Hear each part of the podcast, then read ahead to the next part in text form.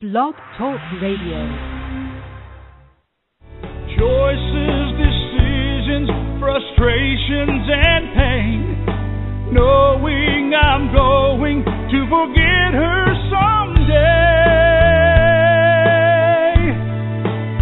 While I still can, I'll challenge all my loved ones, every friend, to look inside their hearts and understand that I will love them.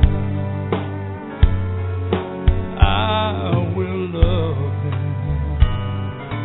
them while I still can.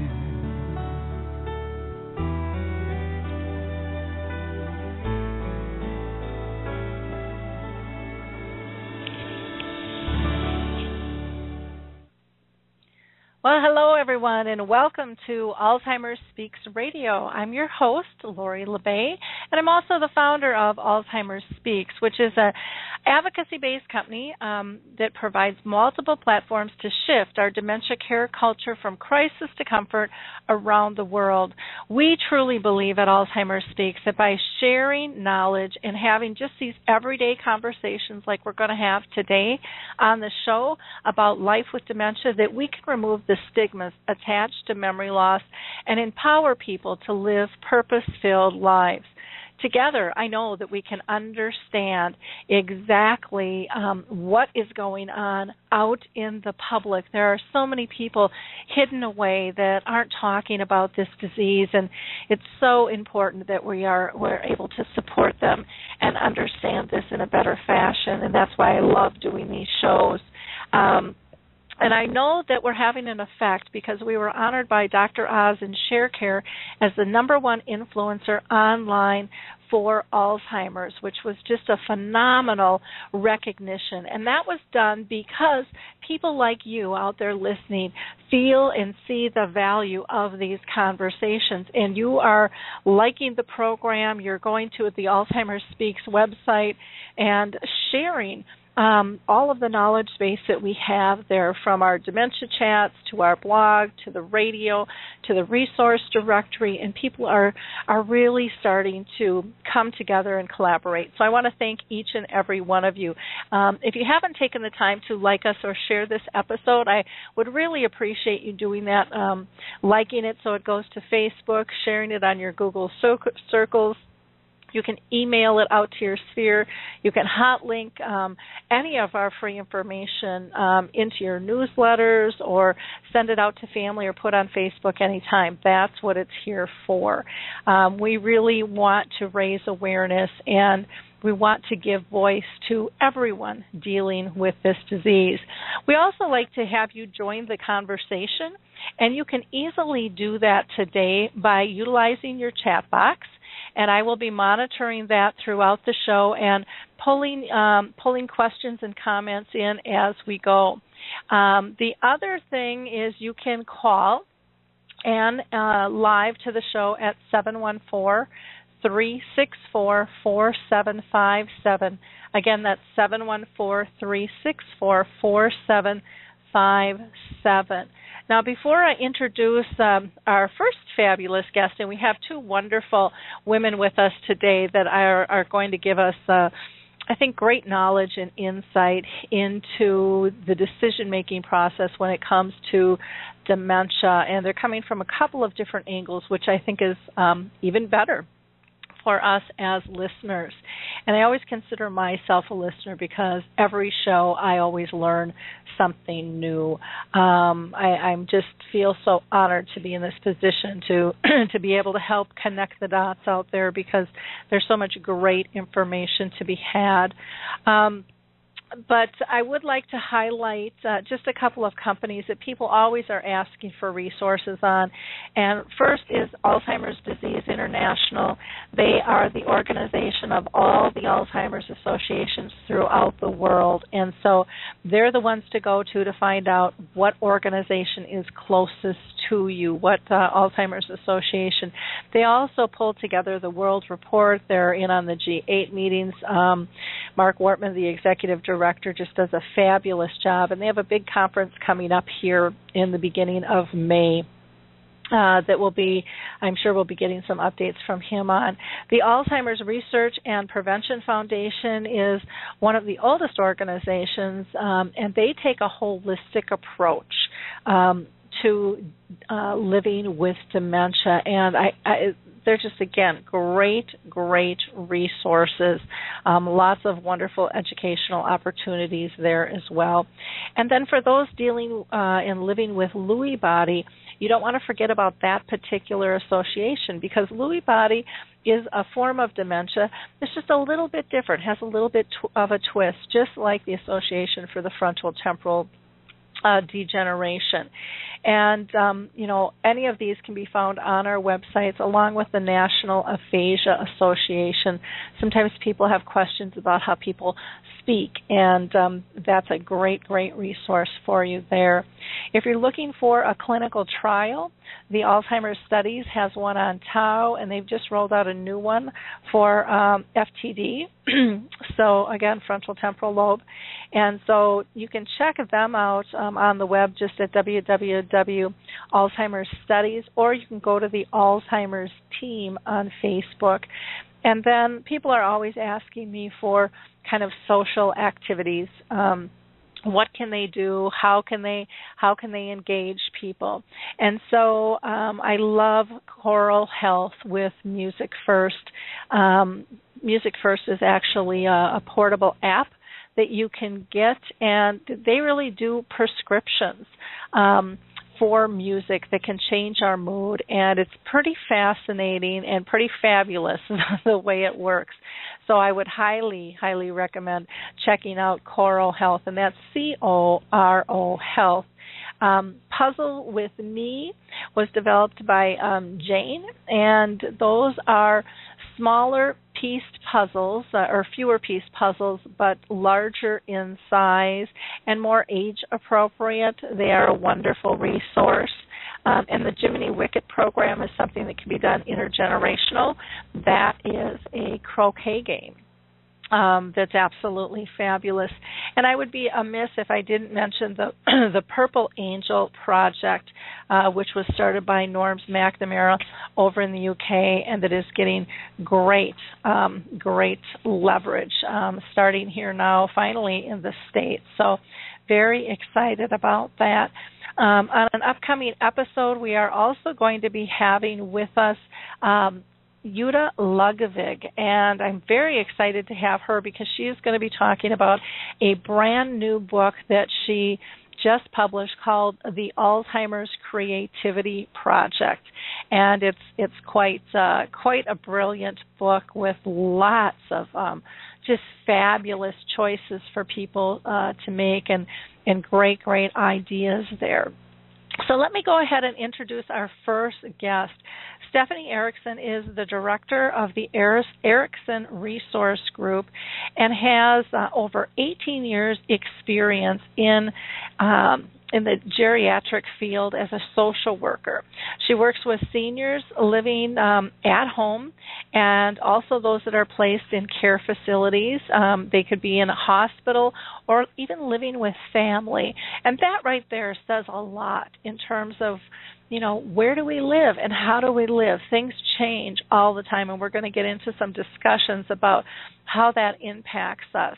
Her specialty is in assessing cognitive capacity for decision-making and management of finances for court proceedings, and that is something that comes up all the time. People just struggle with that. How do I know if they're competent or not? Stephanie has designed webinars and toolkits to provide information and workshops for families and caregivers to really manage the many tasks involved when giving care. She presents at national and international conferences on a variety of senior issues, and she's also currently writing a book to assist families in preparing for the aging process. She has her master's in social work and is licensed both in Quebec and in California. So welcome, Stephanie. How are you today? I'm great. Thank you, Lori. Well, thanks for making the show. I'm excited to have you on. You know, it's an interesting I think, topic that we have today, decision-making when dementia hits, because everybody struggles with who's competent and when. So can you tell me how did you get interested in helping seniors and then those with memory loss to begin with? Well, I initially set out to actually work with children when I was doing my master's degree, funny enough, and I did that for some years and then sort of fell into a palliative care social worker position. And as such, I mean, of course, I had younger patients that I was working with, but most of those who ended up in palliative care were older. And I began to just feel very passionate about working with seniors. I saw them as a very vulnerable population. I saw a lot of family dynamics and conflicts coming out at the time that someone was at the end stage of their life, and I just decided I wanted to pursue working with seniors. And then about 12 years ago, I started working in the domain of assessing cognitive capacity, and I've been doing that ever since. Okay, well, I'm glad you made the shift. That's wonderful. Me too. Me too. It definitely is a need and a tremendous hot topic out there. That's for sure.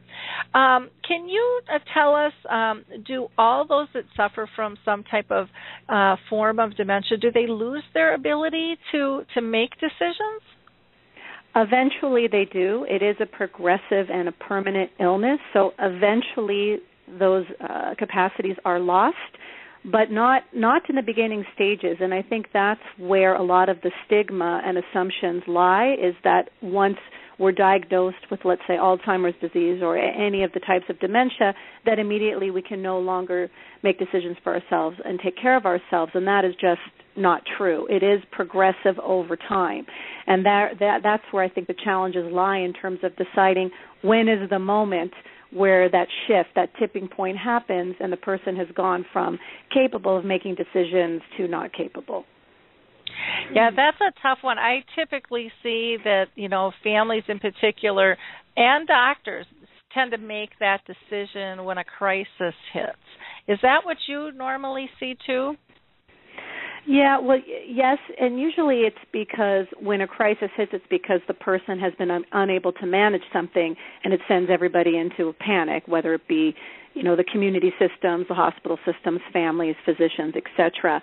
But that's still not an indication that the person is totally unable to make decisions. It might just mean there is a particular facet of their life that is impacting their decision-making. So, for example, if someone has really poor short-term memory and they're not taking their medication as recommended, as prescribed, that can lead to less ability to make decisions because they're having more medical crises and more variability in their cognition. And so if we can just manage that piece of the person's life, you can sort of stabilize the decision-making, and they may be able to still retain some of those capacities for a prolonged period. And, I think that makes a lot of sense, but I think so many of us caregivers out there, we want, it's an all or nothing because it's easier for us to manage that way. And I don't know, maybe it's just me, but I guess I see that a lot out there. No, I think you're right, Lori. I think many families struggle with the all or nothing position, and I get it. As a clinician and as a daughter, I understand what that means. But when you look at it, when you remove yourself as a professional and your ethical obligations in protecting a person's right to represent themselves, you can't necessarily look at it as black and white in terms of the actual evaluation piece. That being said, my recommendations and my findings are based on the lowest level of functioning. So by that I mean if there's variability in the functioning, I'm going to make my recommendations based on that lowest level, on their worst moments, because with dementia you have to assume that at any moment those worst moments present, and so you have to really make your final recommendations based on that lowest level, even if at other times they're functioning at a higher level. And do you see a lot of kickback when you evaluate in that fashion?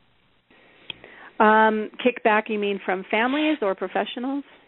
Well, I would say more probably more from the person with dementia.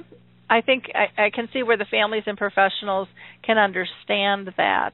But I'm just wondering, and maybe I'm wrong in that perception. But I could see maybe where, you know, someone say, well, don't judge me because I screwed up once, give me another chance type deal on those decision making. Yeah, I mean, most of the time when most of the files that I'm involved with, the person who's suffering with the disease lacks insight and judgment, and so they are resistant to what it is that I'm suggesting just by nature of their disease. They're just not, physiologically able to understand and retain the information that I'm telling them because it's complex and it's variable. But I don't see a lot of overall resistance from my clients, meaning the seniors, because most of the families that I work with have great relationships amongst themselves, not always, but most, and usually the senior trusts the kids, and even if they're saying, I don't need help, I'm fine, still within that conversation there are some statements of implicit trust with their children to represent them if they needed representation. Okay. And can you tell us how exactly do you measure, decision-making capacity for somebody who's got, Alzheimer's or dementia? It is such a complex process, Lori. I use a combination of factors. So one of the things I do administer some very basic standardized measures I'm sure the listeners have heard of and perhaps observed during a session with a physician, a Folstein Mini-Mental or maybe a MOCA evaluation. I will ask for medical records, which might have some additional standardized testing that was done by perhaps a psychiatrist or an occupational therapist. So I look at the standardized measures, but really most of what I'm evaluating is based on my interview because I find that in order to delve into the layers of somebody really understanding what it is that I'm evaluating and the particular, I guess you could say, content that I'm evaluating, the interview is paramount for me. That's really what I rely most of my evaluation on is that interview. I do, though, have to look at standardized measures and somehow try and make a connection between the results of those measures and how they will impact a person's everyday life. And so thirdly, it's okay. And thirdly, I don't even know if that's a word. The third point that I evaluate is the family's input. I find that essential because often my client is saying to me, oh, yeah, I'm managing my money and I'm writing checks and I pay my electric bill on time every month.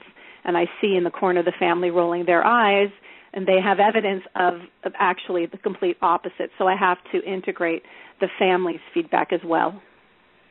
Okay.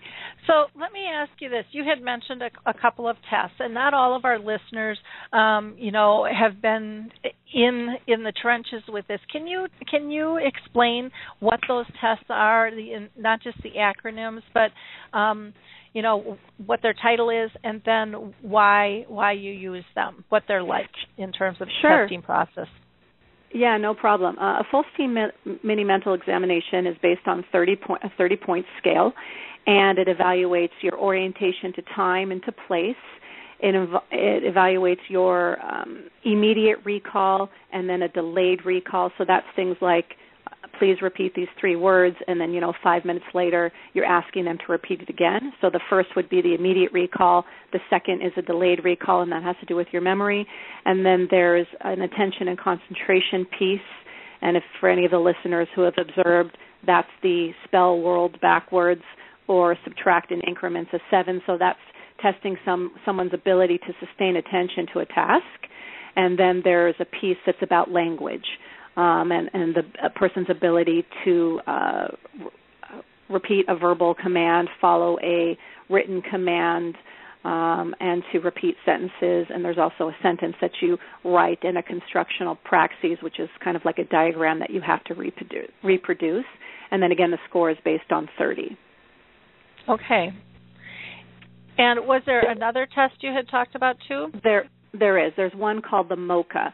The MOCA I find I have to say that a lot of people don't use that, and there's lots of people who don't find it to be an accurate test, and they don't really like it. I really like it, actually, personally. I find that it really helps to differentiate capacity for someone who sort of seems to be in the more gray zone area.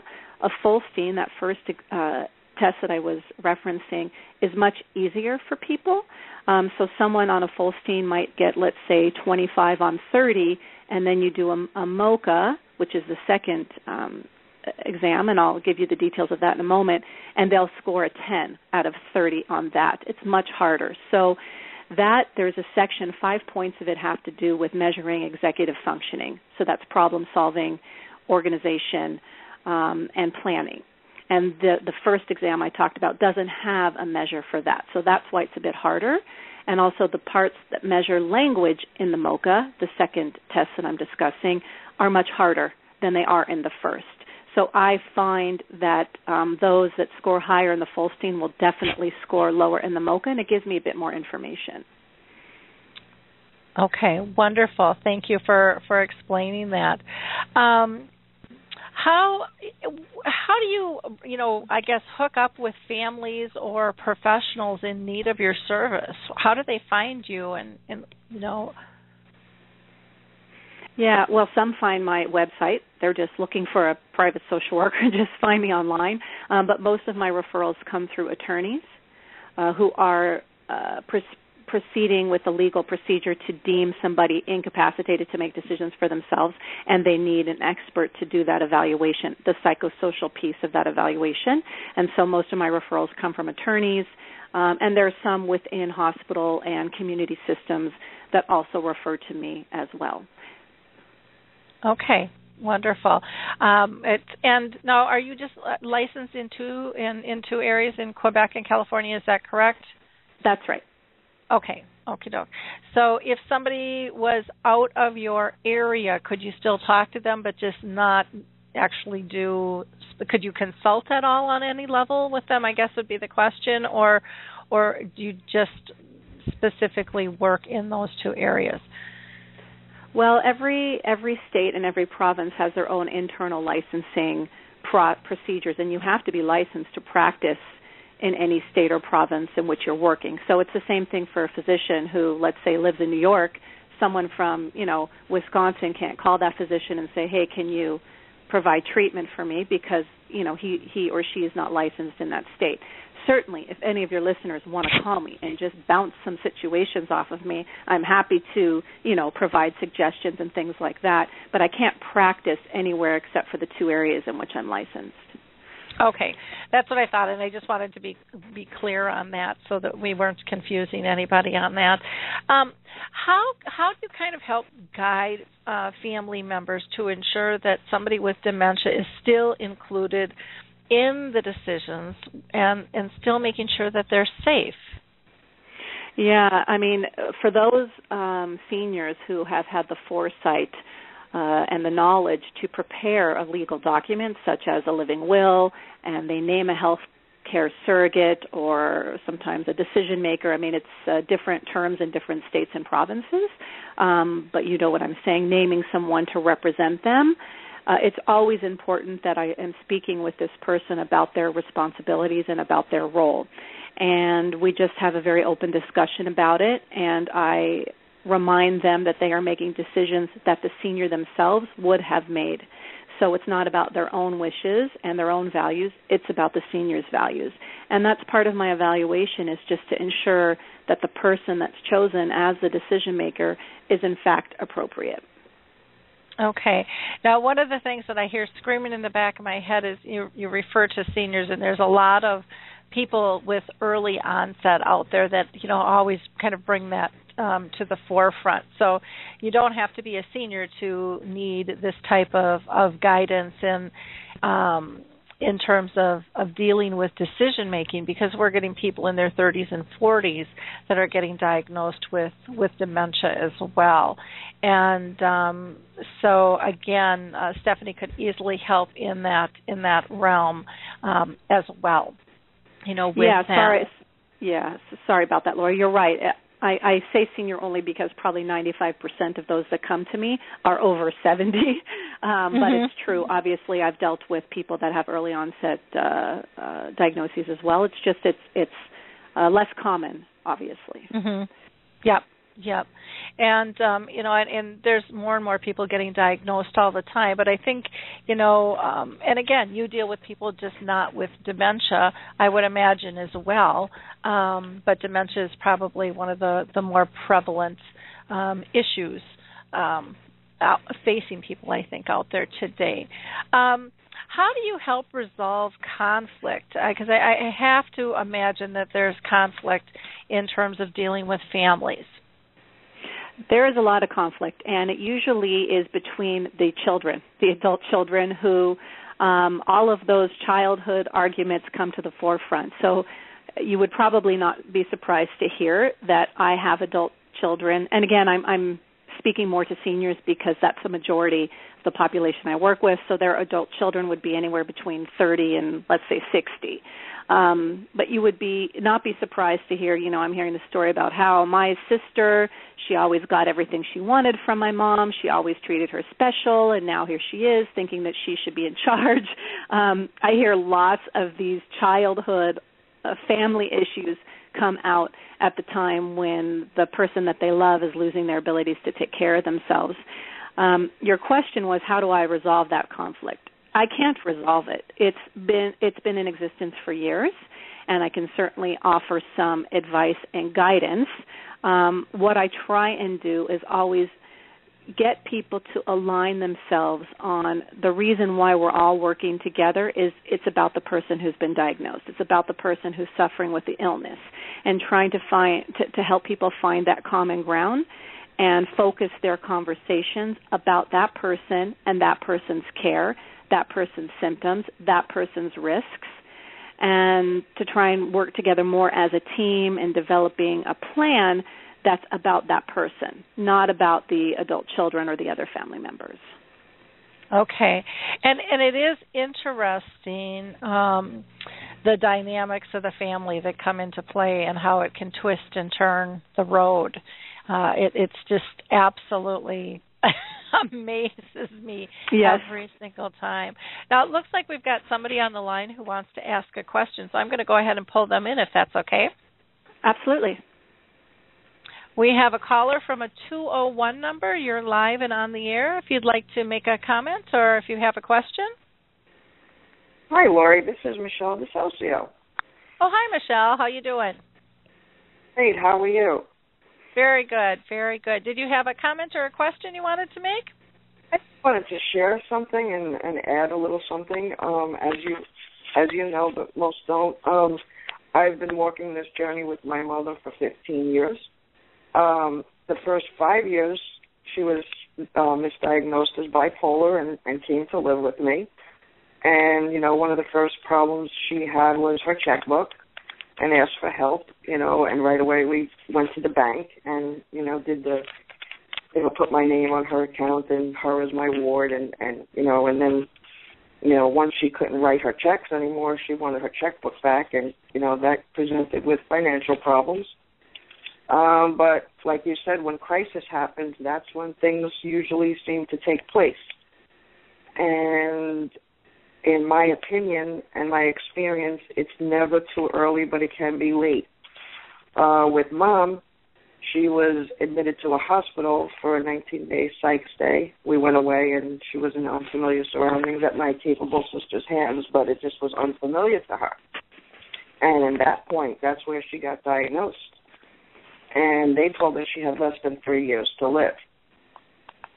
And my mother, at that time, was still very cognizant of what was going on and had a lot to say, and we told her right away, and she expressed her wishes to us, and she wanted placement.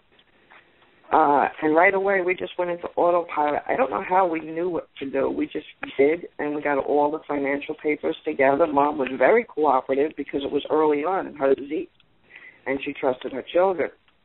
And me and my sister knew our strengths. You know, she's older, but she knew I was better at the finances. She was better at other things. And Mom was very cooperative.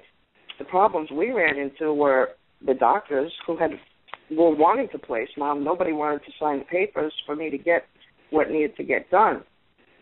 Where I literally, you know, they were telling me to go back and forth to, you go to this doctor, no, go to that doctor. Eventually, I cornered the psychiatrist and said, look, you put her here. You wanted to stay here. I need your help. Sign these papers. And that's how I got it done. And we always, always, always consulted mom on any decision as long as it wouldn't hurt her. Mm-hmm. Comments, Stephanie? Yeah. You said your name is Michelle? I'm sorry. Did you say your name is Michelle? Yes. Okay, perfect. Yes. So, Michelle, thank you for commenting. I'm really glad to hear that you and your sister were able to work together, and I love hearing that you consulted with your mother. And when I was talking about the importance of making sure that the family is focused on the care of the person who's suffering from the illness, that's exactly what I'm talking about, is consulting with that person, including them as much as possible. And I think one of the things that made that happen for you and your family is because of those early conversations, and that is not something that I can stress strongly enough. I am passionate, and as Lori mentioned earlier, that's the book that I'm writing is about the importance of early conversations, because I think it helps family members make really difficult decisions when they've had those conversations earlier on.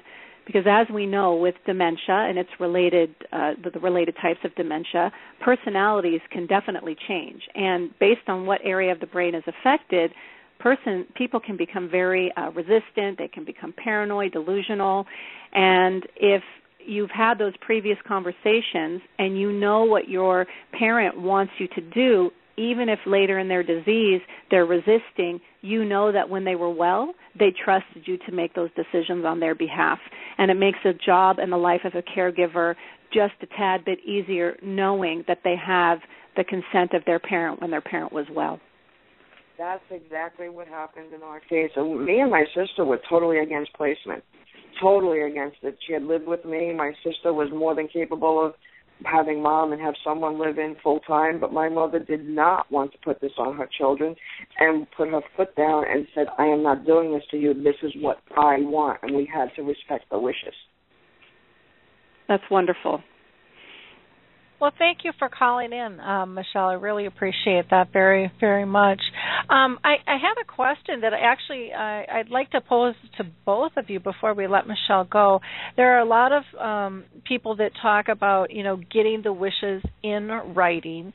Some do that formally, which is, I think, the best route to go with elder law attorney and so forth.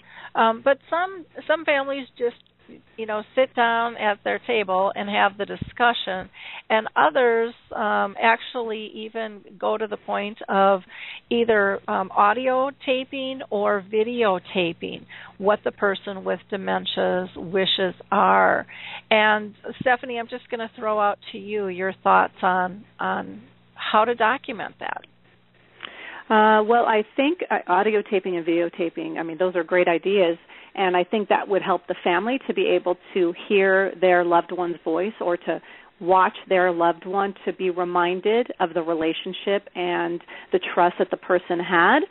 But in terms of within the hospital setting and within institutions, et cetera, you're not going to probably get a physician to watch a video of your parent giving his or her wishes. So for me, I would still recommend doing those legal documents, because that's what the people who you're working with in the community are going to be asking for, is proof in writing of those wishes. So I can't stress that enough. Again, please get your papers in order, you know, if it's not too late to do so. The other thing that I just want to mention is that having things in writing is not the same as having things in writing along with a discussion, because we can read things, you know, on paper, but often what happens is people will put their wishes in writing and then they just say to their family member, oh, by the way, I made a will. By the way, I made a power of attorney. By the way, I have a living will and it's kept in this drawer and this is where the key is. But there aren't any discussions, so then when it's time for the caregiver to use that document, they still don't have that internal confidence and peace of mind that they understand fully what the spirit and the intention was to those written words. So my suggestion is a written legal document in addition to a discussion would be the best, and having a video or recording is great, I think, for the families to be able to revisit that. I agree. Michelle, did you do a video or audio with your mom? We were on in crisis mode at the time. Like I said, Mom was in a psych stay. Dementia was nowhere on our radar. She was only 68 years old, and this all happened within less than 3 weeks. And we were just, like I said, on autopilot. What we did have to do was have witnesses. So we had best friends of Mom's come down and witness all the paperwork. And they were difficult discussions. My mother told us what her funeral and what she wished for, and me and my sister had to go and prearrange her funeral. You know, these were the things she wanted. And we didn't have it in writing, but I will say my mom is now 73 and in the late stages. I know what her wishes are. They will be carried out, and I will have no reservations or regrets because I know this is what Mom wanted. And that is just such a relief. I know, you know, my mom just passed here, a month and a half ago, and to have these conversations is so important, throughout the disease process.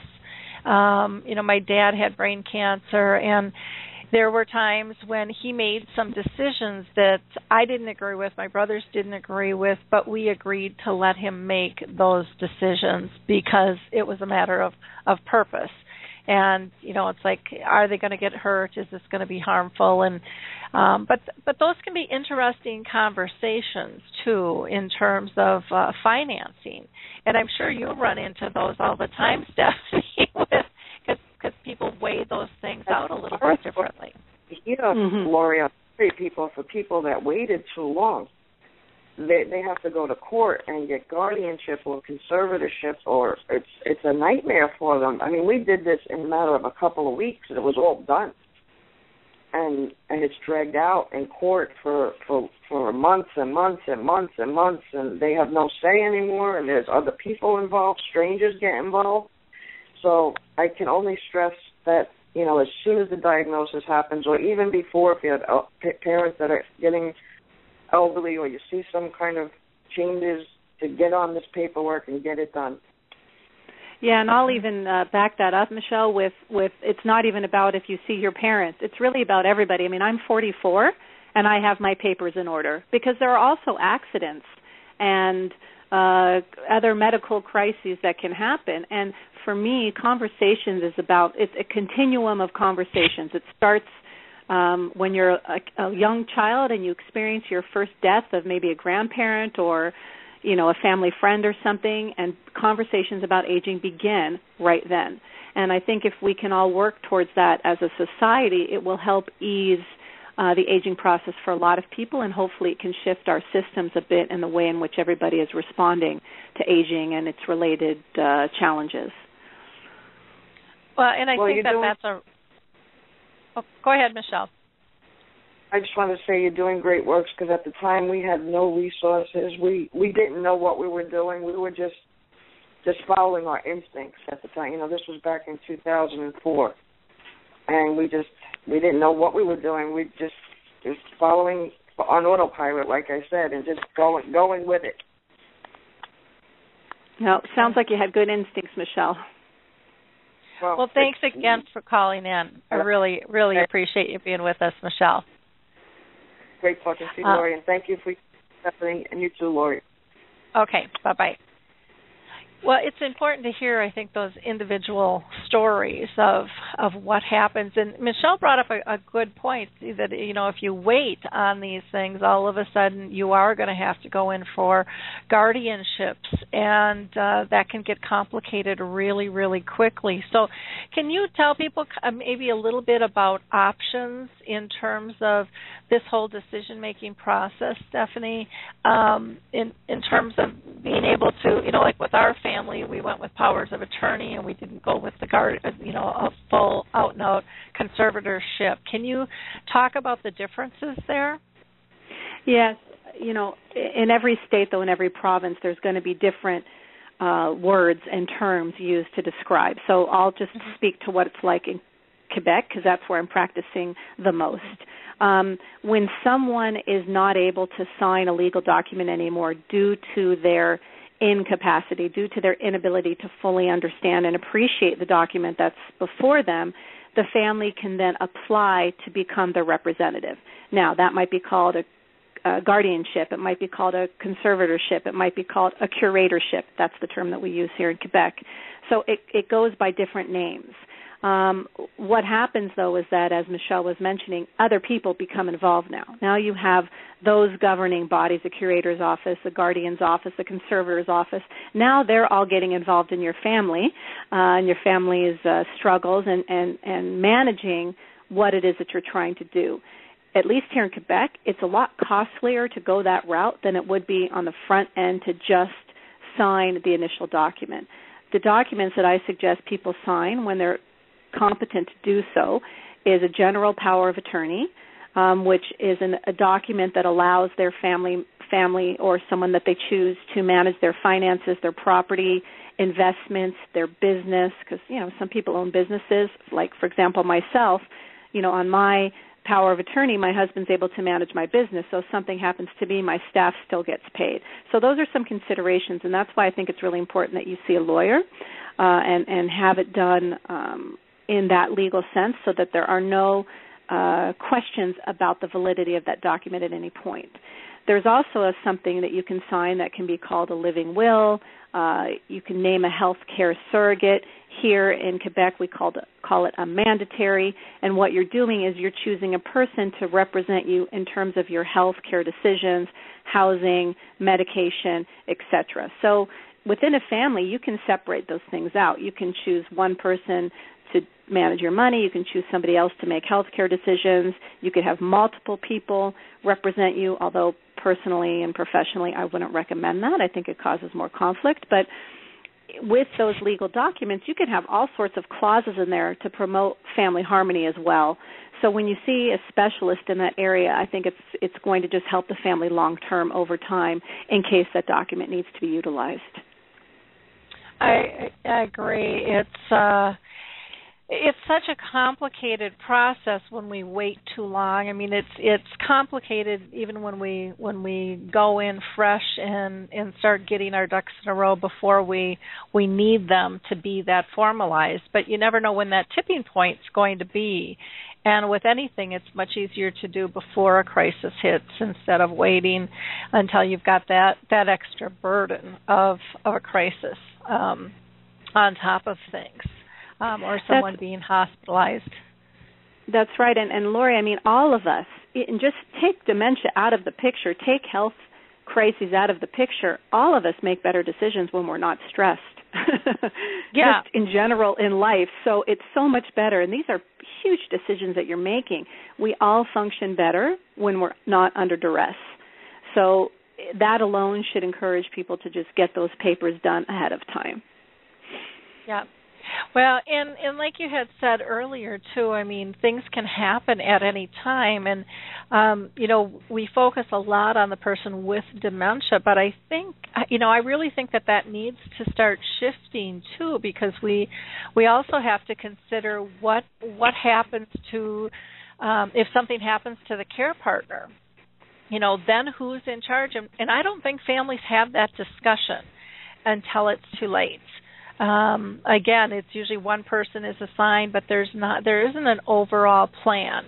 You know, there isn't, you know, godfathers and godmothers that, you know, jump into the step if that's your religious belief. And I think we need to start having more backup plans and more open discussions as to wishes and wants. Yeah, absolutely. And again, with those legal documents, you can have a whole succession of people. So if you want to start with putting your spouse, that's great. And then if it comes time to use a document and your spouse is not capable anymore, then maybe you have a niece or a nephew, or maybe you have one of your kids, maybe you have both kids. Then you can have substitutes from there and substitutes from there. It can go on and on, just to ensure that there is always somebody in the family available and present to assist. Exactly. Exactly. I know in our family, you know, my brothers really didn't have a clue of most anything that went on, and that was more at their choice. You know, they just, Lori's handling it. And even when I was out of town for my mom's death, it was my daughter who stepped up, not my brothers, who, you know, most people would think, well, they'd be the next in charge, but they were more removed than my daughter. And I think it's important to have somebody who truly understands, you know, the person with dementia as well, not just go through the hierarchy, which I know a lot of times is the way the decisions are made. How do you help families in terms of analyzing that, or is that not an issue, or maybe you believed, you know, hierarchy is the best route to go? Well, I think, again, it depends on when you live. I mean, if families are at the process of choosing and they're trying to evaluate how to do that, that absolutely is something that I help them with.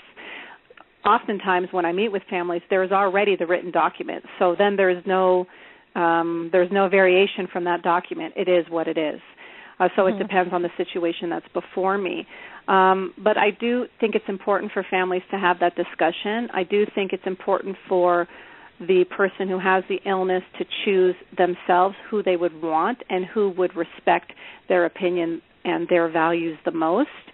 But as, again, within the document, you can have all of these different clauses put in there to promote family harmony. So if, let's say, for example, I want to choose only my daughter as primary and I want my son to be secondary. Well, maybe that's going to anger my son. Maybe he's going to think that my daughter influenced me to do it, or I was playing favorites, or whatever it might be.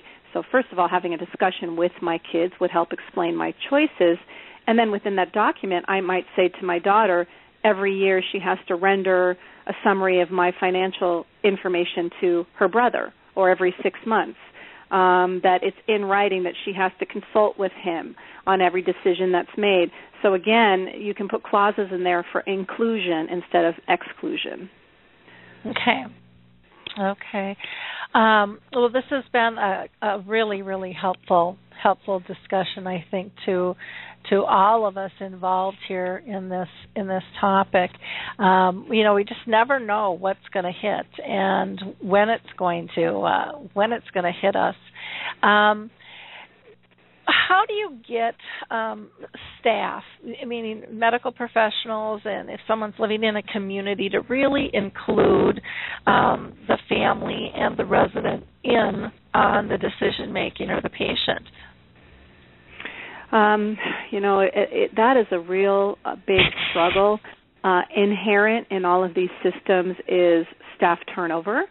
So people don't seem very connected or committed to the agency for whom they're working. So sometimes they just kind of are going about business as usual, and because they know that they're going to be leaving or be switched to another floor or another unit, they're really not that engaged. And so they just really focus on the care at hand, and they lose sight that the person that they're treating is still a human being and a person with family, and those family members are struggling. I find that our systems treat just the patient, and they're not really addressing the whole family dynamic. Again, this is something that I'm addressing in my book, and I'm hoping that this helps to shift the way that we intervene as professionals with families. I mean, I do my best to advocate for families with families to get themselves included, services for themselves and for the patient. I try my best to, you know, speak directly with physicians and stuff.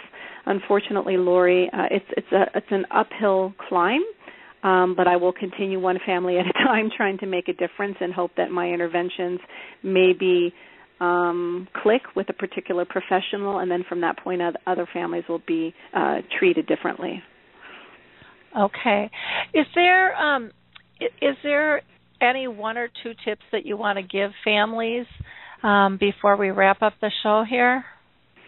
As if I hadn't said it enough, do your legal documents, and please have conversations in addition to documents. Having it in writing is not enough. The discussions absolutely have to come with those documents.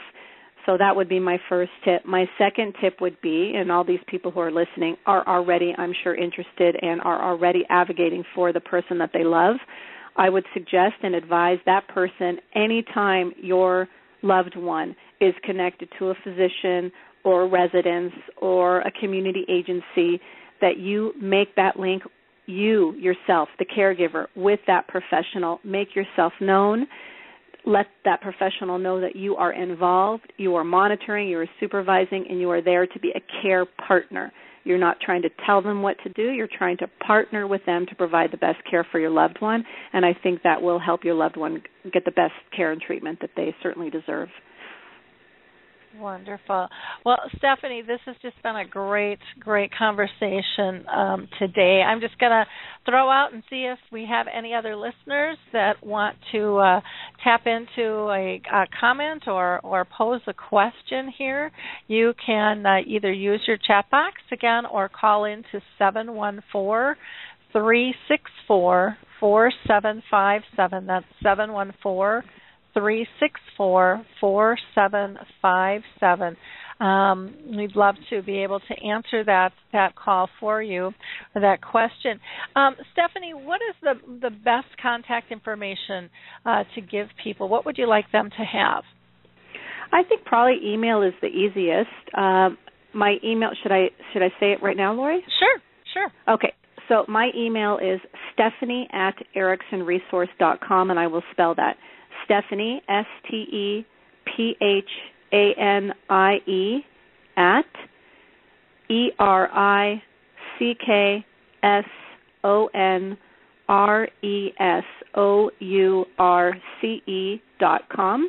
stephanie@ericksonresource.com, and you can also visit my website. I have a blog where I post lots of these kind of topics. I write on these things often, and that's ericksonresource.com is the website. That's probably the easiest way for people to get in touch with me. And, of course, I will definitely respond to you as soon as I get your message.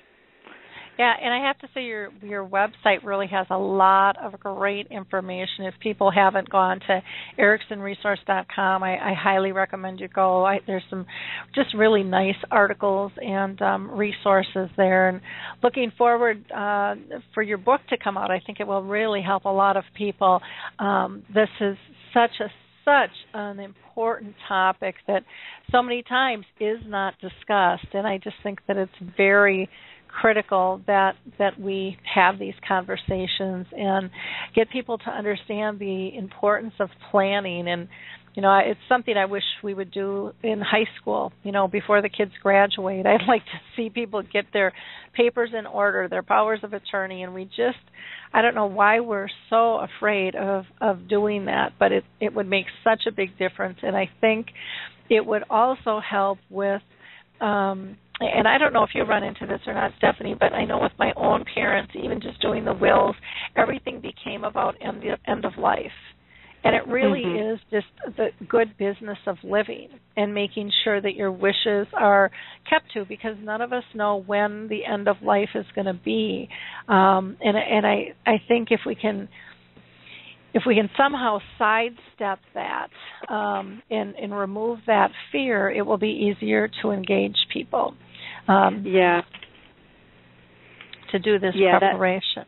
Absolutely. And Lori, for any of your listeners who are interested, on my website there are some worksheets. There's one of the worksheet packages is called the Caregiver Toolkit, and in there is a discussion guide for families to use to help facilitate those internal discussions, either pre-preparation of documents or after the documents are made. And for any of your listeners, if you just want to contact me for email, you don't have to purchase those on my website. Just shoot me an email, and I'm happy to send you those worksheets for free for you to use within your own families.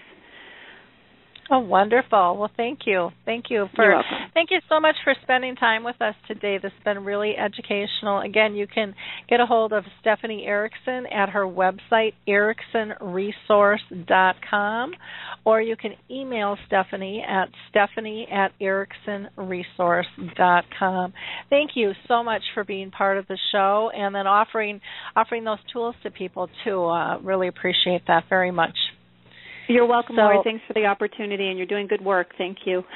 Okay. Have a wonderful week, and we'll talk soon, okay? Okay. Thank you. Bye-bye. Okay. Bye-bye.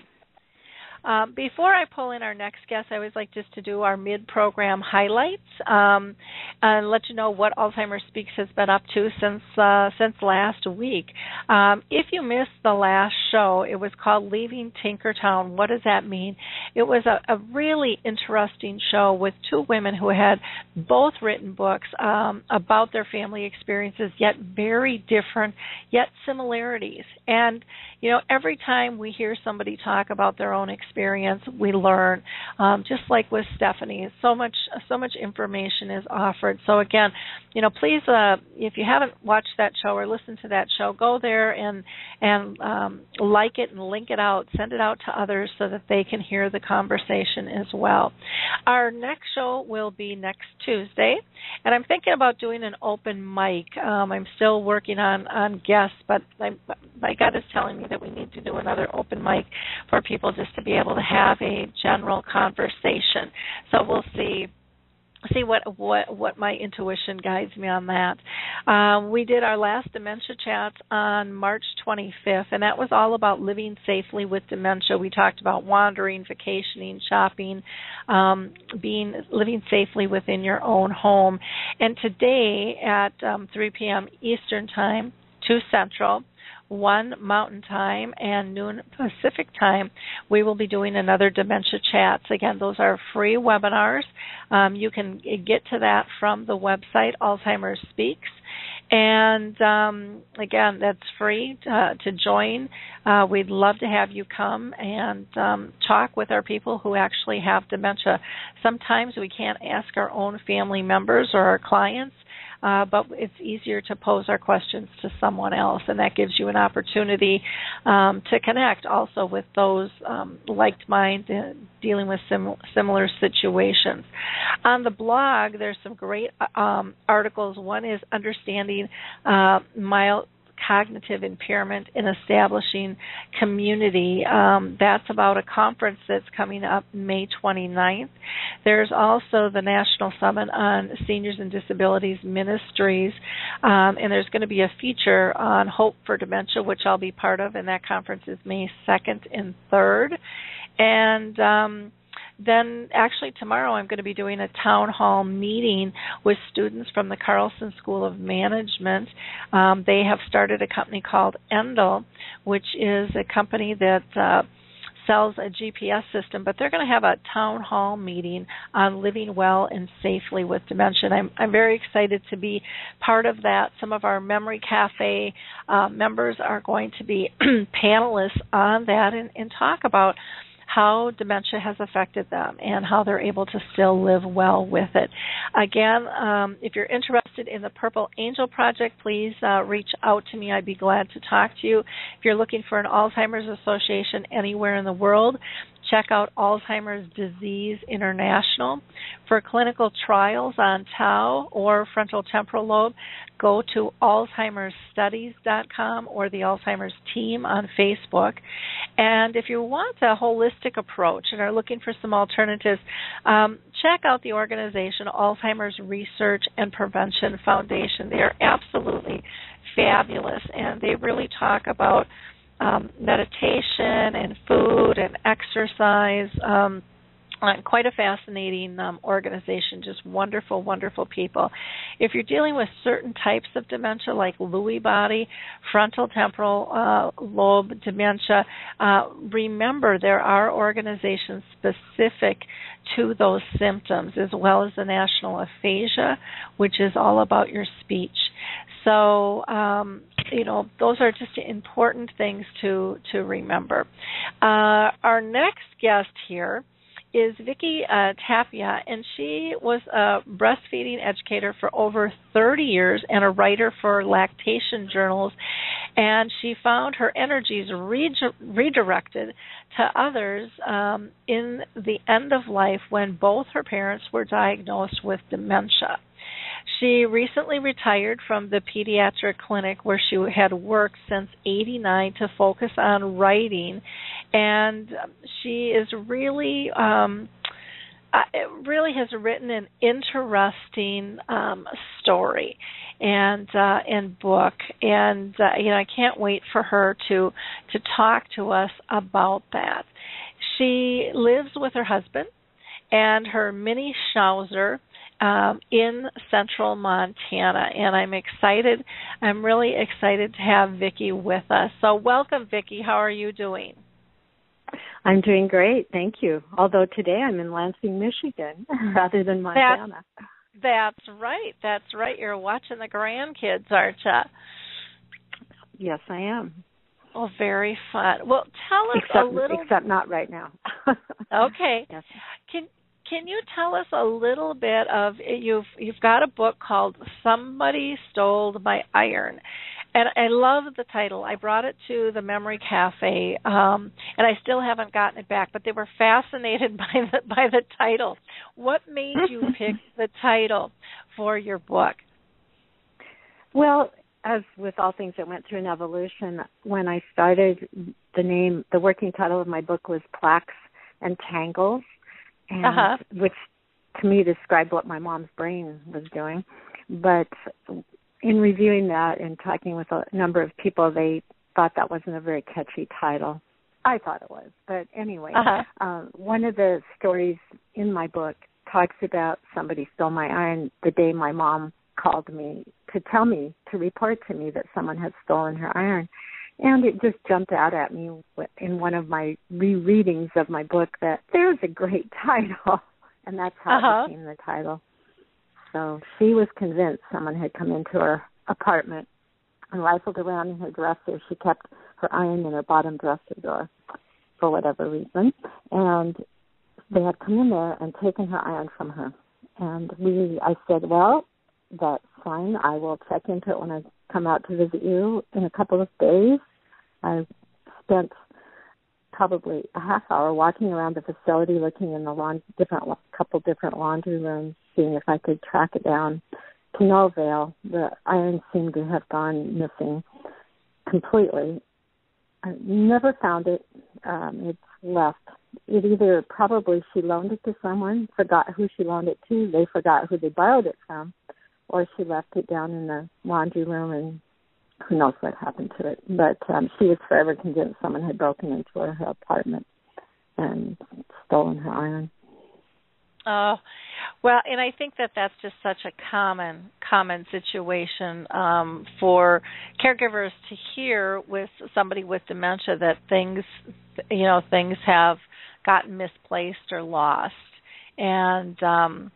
And so I think, you know, for our group anyways, with the Memory Cafe, that was one of the things that really drew them to the title. So I think it was a very, very good choice in terms of title, because it was fun and uplifting, and it made you wonder, you know, what the heck is this really all about? And so that's nice to be able to put a smile on someone's face, because this is not, if anything, it's not something to smile about, dementia, but if we can find some humor, it helps to cope. Yeah, and I think humor is very important. I mean, it's one of those things that gets us through all of life, and when illness hits, I don't think it's something that we should walk away from by any stretch. Can you tell us what were some of the signs, and how did you figure out, you know, something was a little bit off with your mom? Well, the signs were all over the place, and I disregarded them, as did the rest of the family, just chalking them up to old age or forgetfulness and stress. My dad was actually diagnosed first with Parkinson's disease with the dementia component. So when my mom was starting to have mild cognitive impairment, we looked at it as stress, not even considering it might be something more. She received a computer from her granddaughter, she and my dad. And, you know, when she first got it, this is way back in the early 2000s, she did fine. She learned how to use it. She emailed. She did. And then all of a sudden, it seemed after a couple of years, she was having more and more trouble operating the computer. And she just kept saying, I can't make this computer work. And she'd have a technician come from the local internet company to help her. none of us, the family, extended family, lived in the same town that she did, so we couldn't help, except when we came to visit, we'd help. It got to the point where I took sticky notes and drew pictures of everything she needed to do to log on and stuck them in order around the outside edge of her computer. And she took copious notes when we were there. She'd write everything down she was supposed to do. And to me, it was like a fail-safe, not that there was no chance she wouldn't be able to operate it. But it seemed like when I walked out the door, so did her ability to operate the computer. And I couldn't figure out why she couldn't read or at least look at the pictures. And so I disregarded that. We had a big surprise birthday party for my dad. Well, I guess it wasn't a surprise, but we had a birthday party for his 90th birthday. The family came for a weekend to celebrate. My two nieces from the West Coast flew in, and they were the surprise guests. And one of them came to the door and was welcomed by my mom.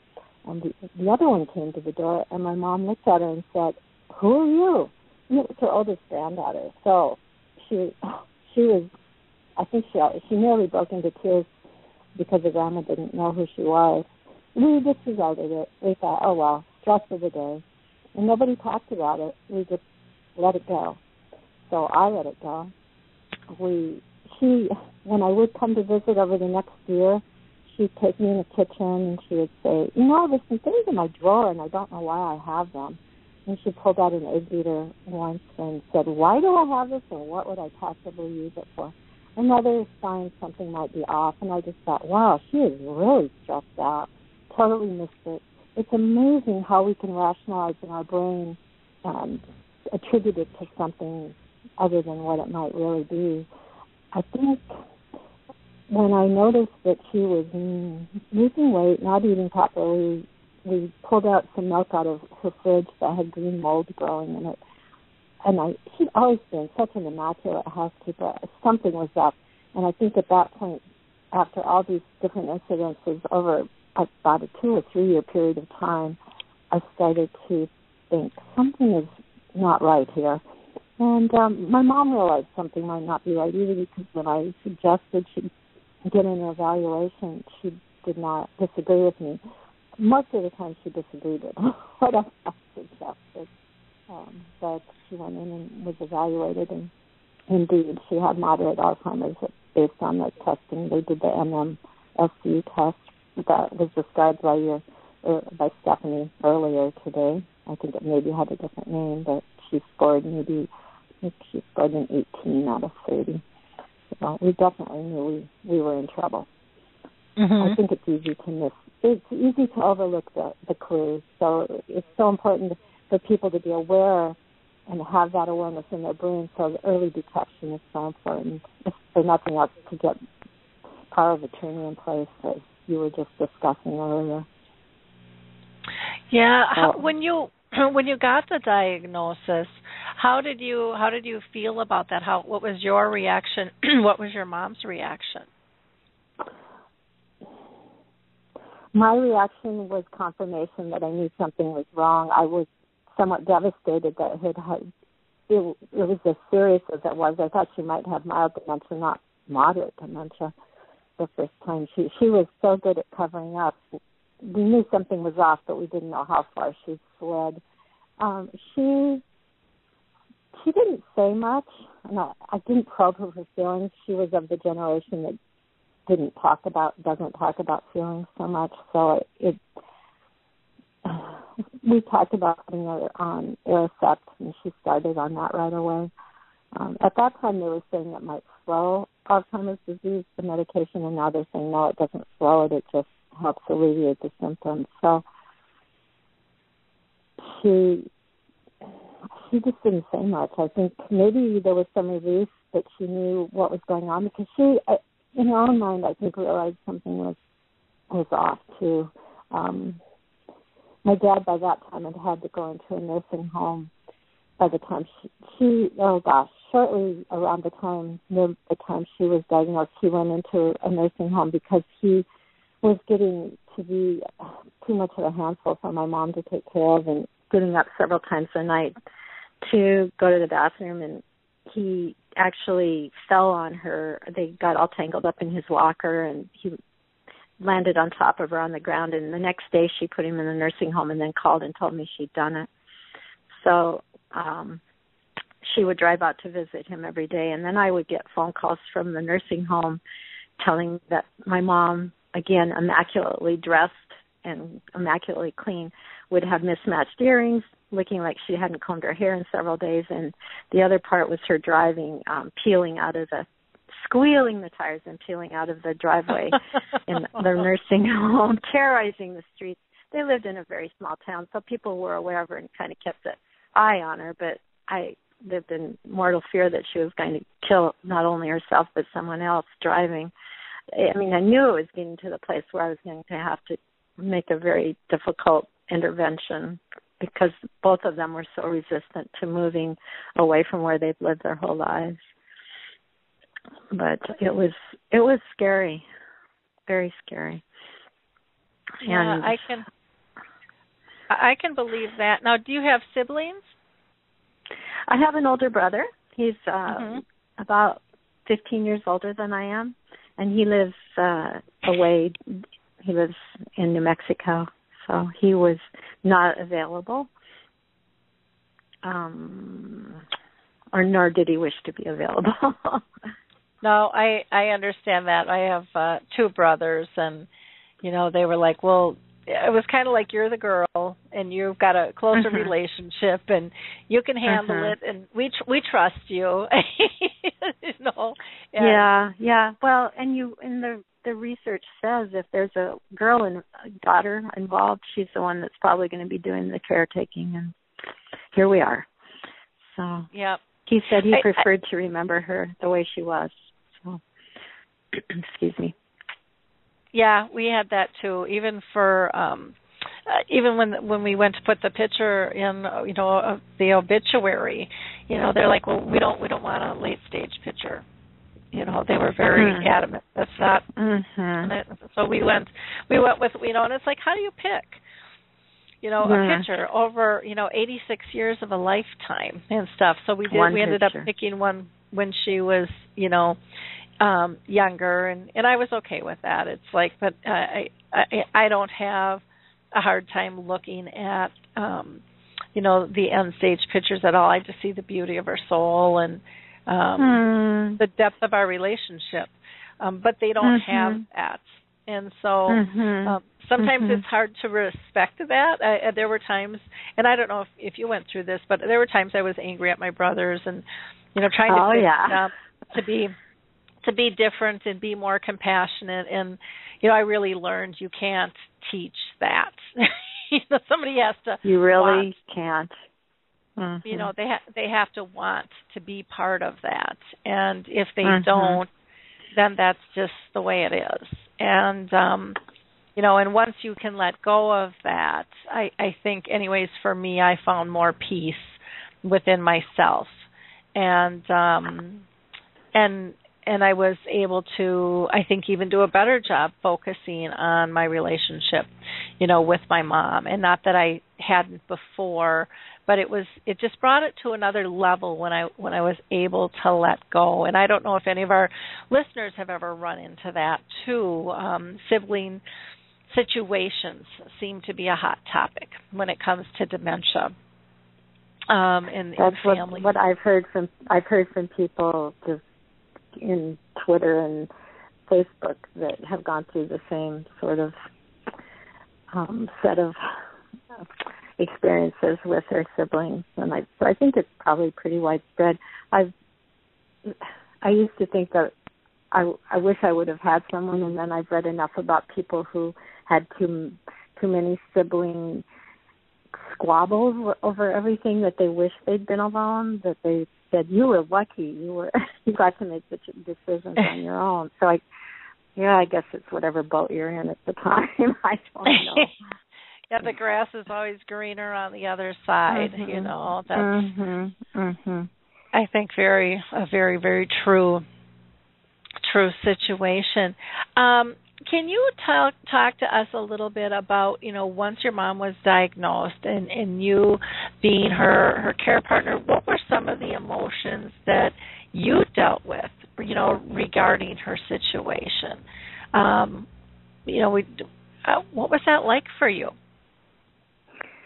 Well, boy, I tell you, I ran the gauntlet of emotions. I think there was, at the very, very end, there was a joy that I was there with her through the whole experience, and that I was able to witness a very beautiful death, as I found death could be. That was certainly an experience. I felt joyful that I was able to go through the process with her. But along the journey, it didn't always feel very joyful to me. In fact, it was downright depressing. I was so sad, watching helplessly as she declined further and further. Both of them declined. I was depressed that she kept accusing me of stealing her money. I was depressed that I had no one to bounce this off of, the lack of support, no one to commiserate with that had family history with me. I experienced so much guilt that people said, stop feeling so guilty to me. That was, I think I shared my guilt with all my friends. I should have, I mean, everything. I berated myself. I should have found a better facility for them. I should have spent more time with them. I should have been able to find more ways to enrich their life. I should have been more entertaining. I should have been present more often so that things didn't get mixed up with it. I always left the facility with a lump in my throat, feeling so inadequate in their care. Just disappointment in life for them, how their life had to be so awful at the end. Why did they have to go through this? I think that for a long time, I mean, I think I'm working my way backwards here, but I was in such denial. I didn't completely understand the disease, and so I had unrealistic expectations. I thought if I gave them enough vitamins, took them to enough doctor's appointments, spent enough time with them, played music, entertained them, kept my mom busy playing bridge, somehow the dementia wouldn't progress, and we would have a happy time together, and a cure would be found. I thought I expected too much from the Alzheimer's drugs, the Aricept and the Mendo she took, that it would help more than it did. So unrealistic expectations and denial and frustration, sometimes with the healthcare providers not talking with each other and communicating, and things getting mixed up in the train. And the outcome was my mother had a couple of serious setbacks because of it. There is definitely a wide range of emotions. Happiness on the day she recognized me. Have I missed any? I don't know if I've missed any feeling at all there. It was everything. It was a rainbow. Now, you had mentioned that both your parents were diagnosed with dementia. Was there a difference between your mom and your dad that you saw in terms of how it affected them? Mm-hmm. Definitely. My mom, and I have read that when it comes to dementia, often a personality trait that a person had when they did not have dementia will only be magnified when they do have dementia. And that seemed to be maybe true for both of them in diverse ways. My mother, who is, I would consider, a feisty person, became more angry, more accusatory, more belligerent. She acted out. She was combative. And it gradually became worse as time went on. My dad was just like a kitten. He was so docile. He was sweet, so sweet, and just compliant. Very easy to get along with. The caregivers were all in love with him because he was easy to care for. Just sunshine. He had a very sunny disposition. You may not remember who he was, who you were, or what he did 2 minutes ago, but he was always in a good mood. My mom, on the other hand, you always wanted to kind of carefully walk into her room because she might throw something at you. So very, very different, yes. And I felt the frustration in working with her. And actually, I had anger, too, along with my mom, because I was angry with the disease. I was angry with my brother. I was angry with my mom because she kept accusing me of things that weren't certainly not true. I spent a lot of time in the beginning trying to reason with her and explain things to her and get myself out of hot water, and a lot of energy, a lot of tears. I would end up sobbing on the phone with her, trying to convince her I had not stolen her money. And this went on and on and on until I finally reached the place where I could let it go, realize this person looked like my mom, but there was an alien inside her. It was not the mom that I knew growing up through my adult years. And I could just let it wash off of me. When I reached that place of equanimity and could just listen to her and then redirect the conversation, my life became considerably more mellow, less stressful. But while it wasn't stress-free, it was less stressful. How did you get to that spot? Do you know?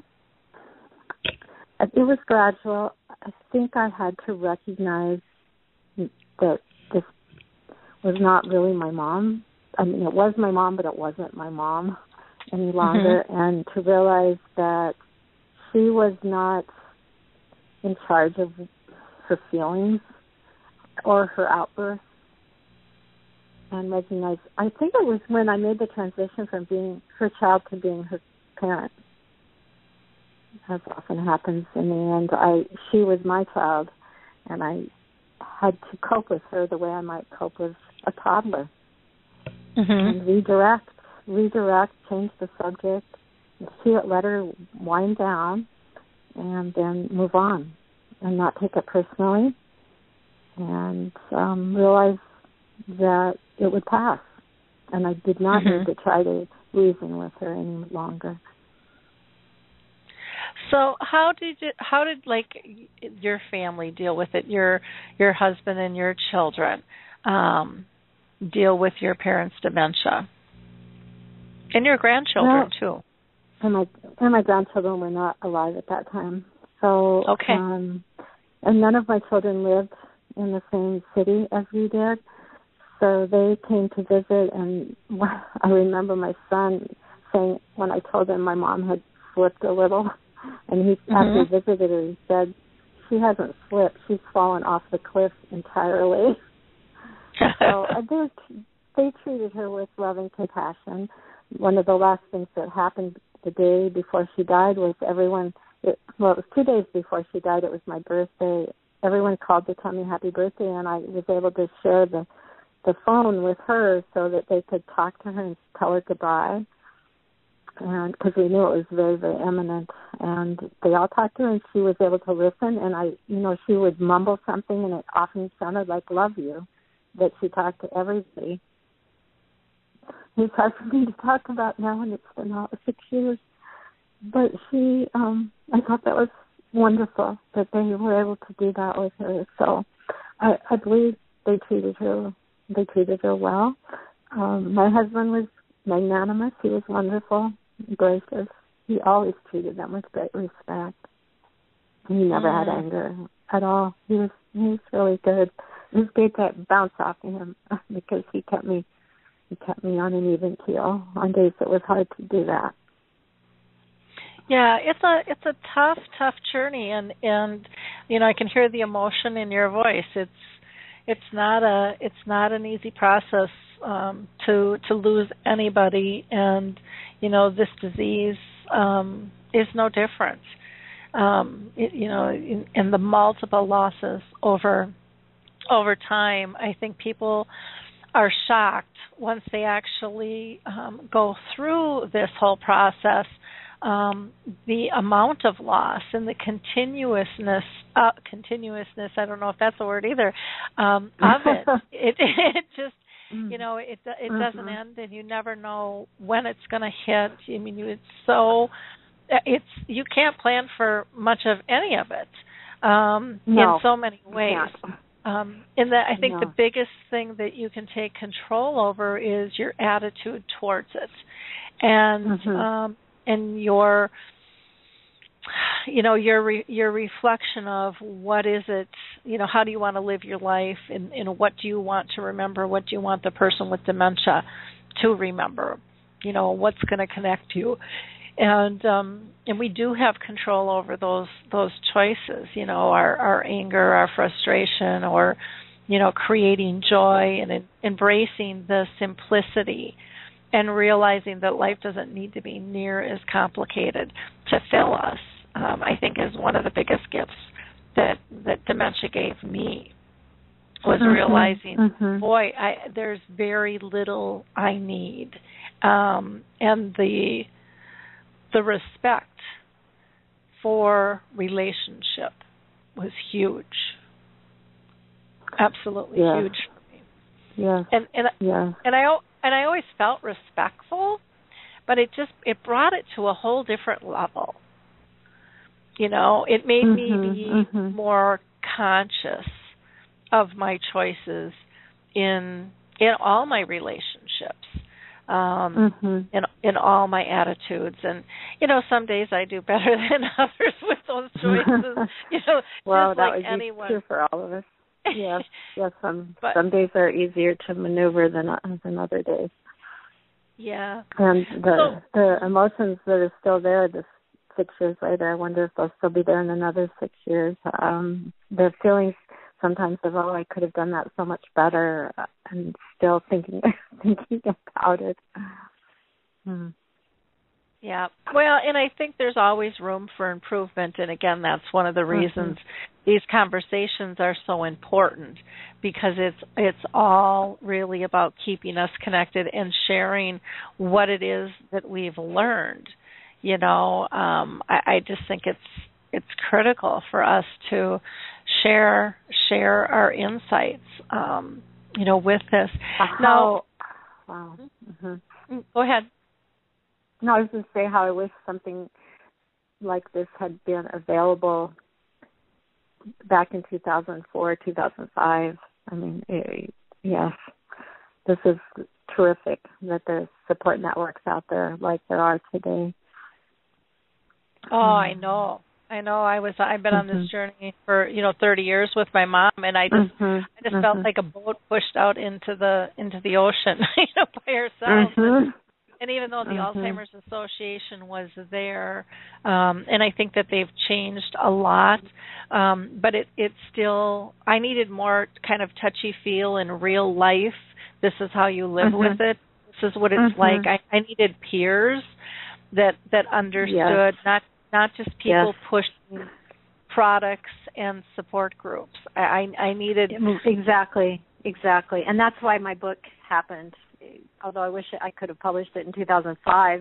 It wasn't written then, but that was when I couldn't find anything. And that's how my book came to be. Hoping to reach out to other people, so they wouldn't go through what I went through, and they would get some touchy-feely.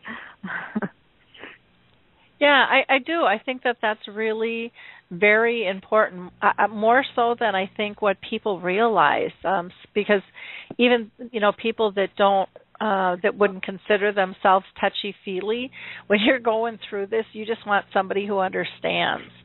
And logic doesn't always work. You know, in terms of, well, yeah, I know that makes sense, but that's not what's happening. You know, so why isn't it happening that way?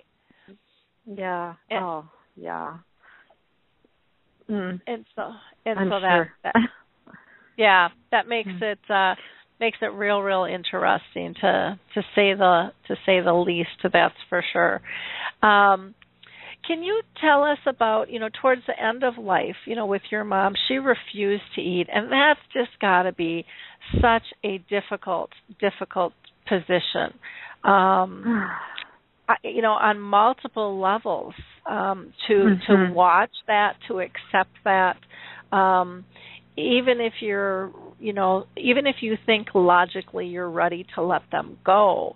it has to just contradict on so many levels. There's so many levels I relate to very well.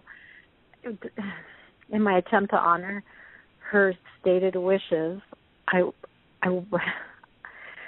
felt like the bad guy when I talked to the hospice nurse about my mom was pursing her lips and not wanting to eat most of the time, or taking the food that they'd serve her and just smearing it across the table, or throwing it on the floor, or just putting up barriers all over the place, making it clear. It was clear to me she wasn't wanting to eat.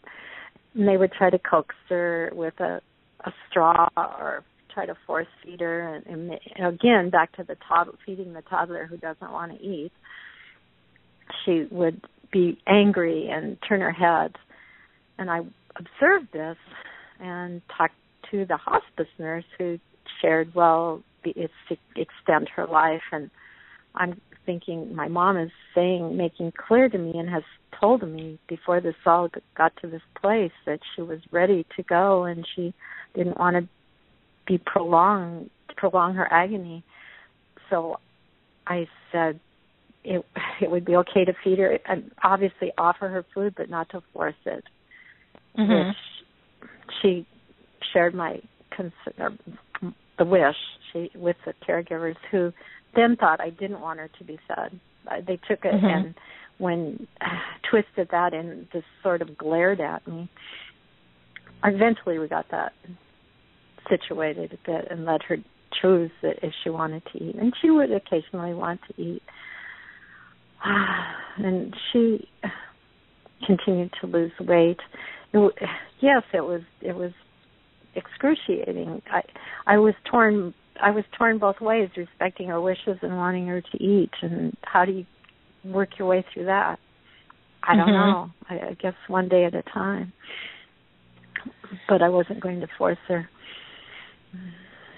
Well, and it's hard when you just made the comment. I could feel your pain when staff thought, "What do you mean you don't want her to eat?" You know, there's judgment coming at you, and that's like the last thing that you need, is to feel like you're being judged now in this whole process. That's got to be just devastating when you're just trying to do what's best for your mom. Well, at least, yes, what I thought she wanted, and it was excruciating to me. And I did not care to be judged by them, that I was trying to starve my mother to death. Mm-hmm. Mm. Well, and I'm hoping things are changing. I'm confident things are changing. Yes. Now, did you have your mom on hospice? Yes, she was put on hospice. Mm-hmm. Okay, because even though on hospice, I don't think staff truly understand what that means, you know. And it's not about forcing things on people. It's really, you know, it's about comfort and what it's about comfort.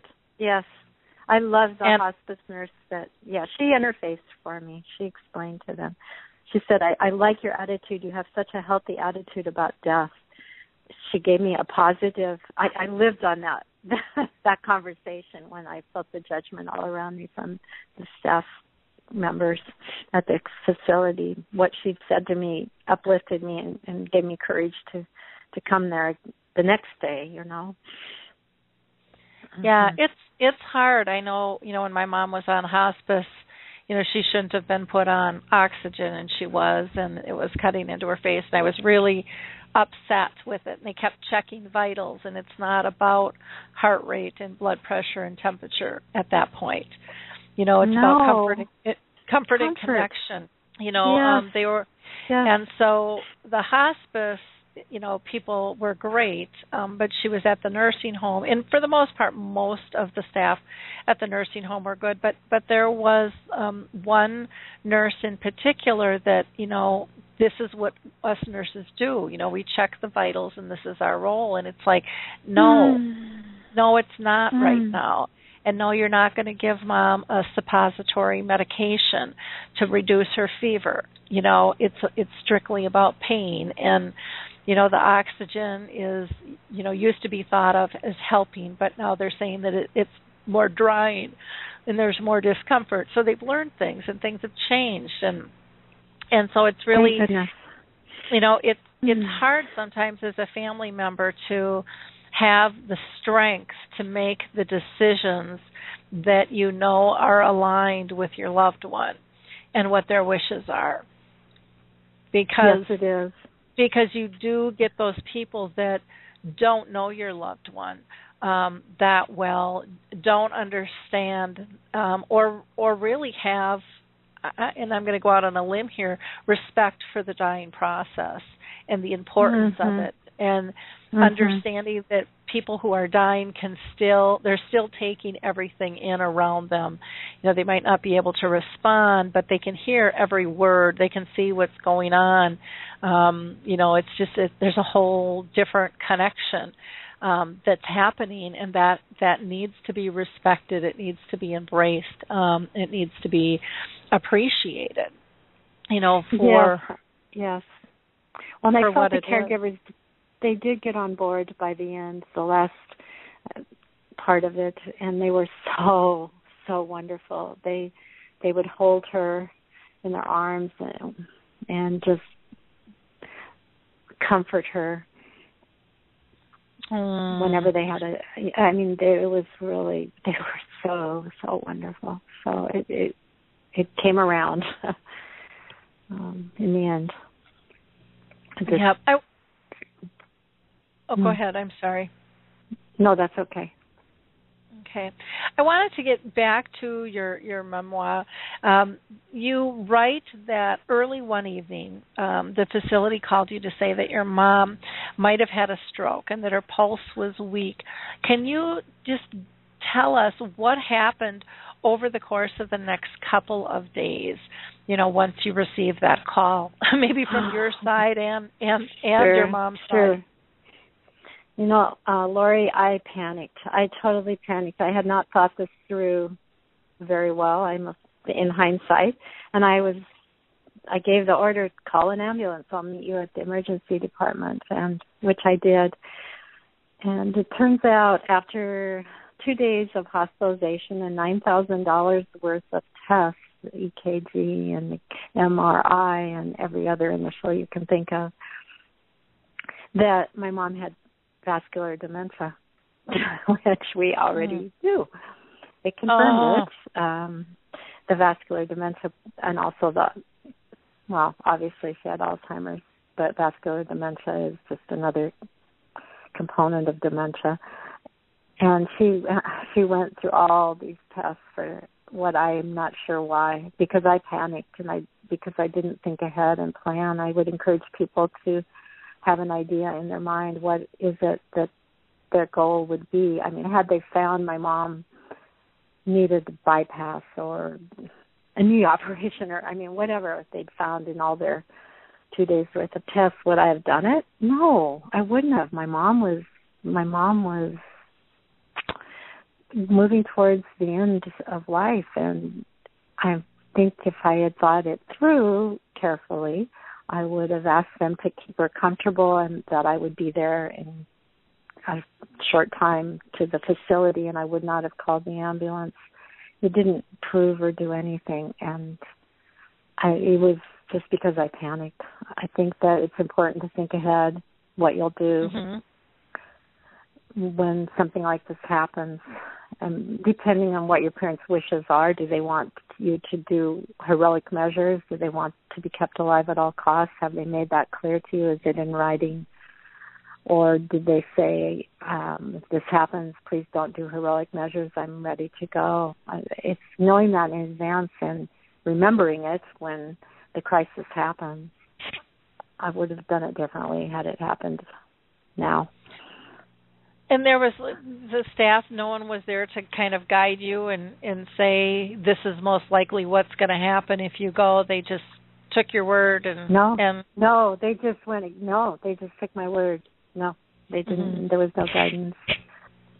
Yep. I just reacted without thinking it through. Which is too bad, because I think a lot of times, you know, as family members, we just assume there will be guidance. So if I'm making the wrong decision or if there's more information I need, I will be told. And that doesn't always happen, depending on, who you're talking with and how they view their job. And you just think of the time, the money, the energy, the panic. Oh my goodness. That ensued with all of that. Oh, the healthcare costs of all those tests. I mean, that's, yes. Oh, yes. Then I felt guilty. You must be Catholic. You have an awful lot of guilt, Vicki.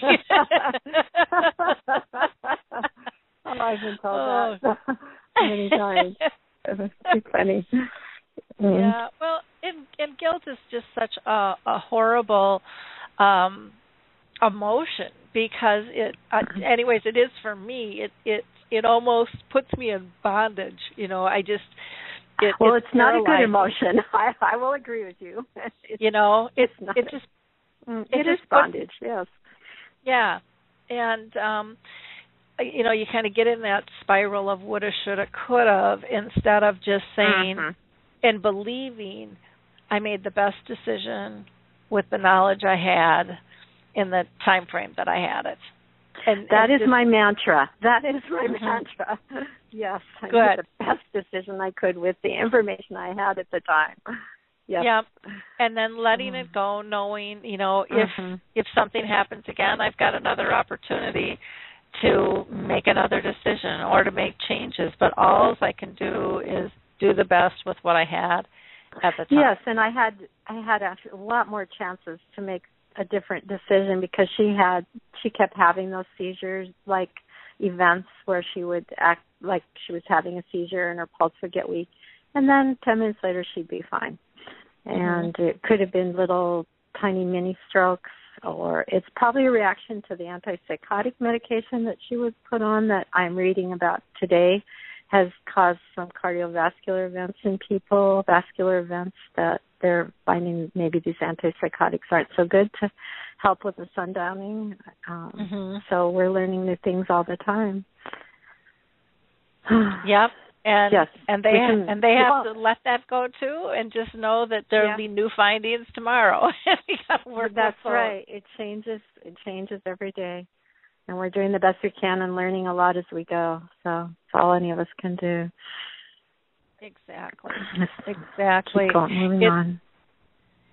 It's I don't know. It's just such a process, and you know the guilt and the unknowns are so massive in terms of you know making the right decisions and having the right knowledge and you know at the right time. It never seems to end at all. No, it doesn't. And we can't have all the knowledge at our fingertips at every moment and all the changes and advances. And, again, it goes back to what you said a few minutes ago. We're making the best decision we can with the information at hand and moving forward with it. And not to beat ourselves up. I think it's common for a lot of us to beat ourselves up, or maybe it's only me. But I think it's a pretty standard thing. I had a friend tell me. She said, "I want to buy a word from you," and I said, "What?" And she says, "I would like to buy a word from you," and I said, "Well, what word?" And she said, "Should." Oh. And she said, and when you're ready, I'll purchase could from you. And so bought the word. So she gave me a nickel, and she bought my word should. And she said, you can't use that anymore. She said, you can always buy it. Life. She said, you can always buy it back from me, and the price will never go up. But I would like to take that word from you and buy that. So that you choose not to use it. Wow, what a wise friend! I know. It was a woman I met actually at a conference. I had never known her before, and I didn't think that I said it that much, but I think it was just the maybe one or two sentences I said, she could feel my guilt.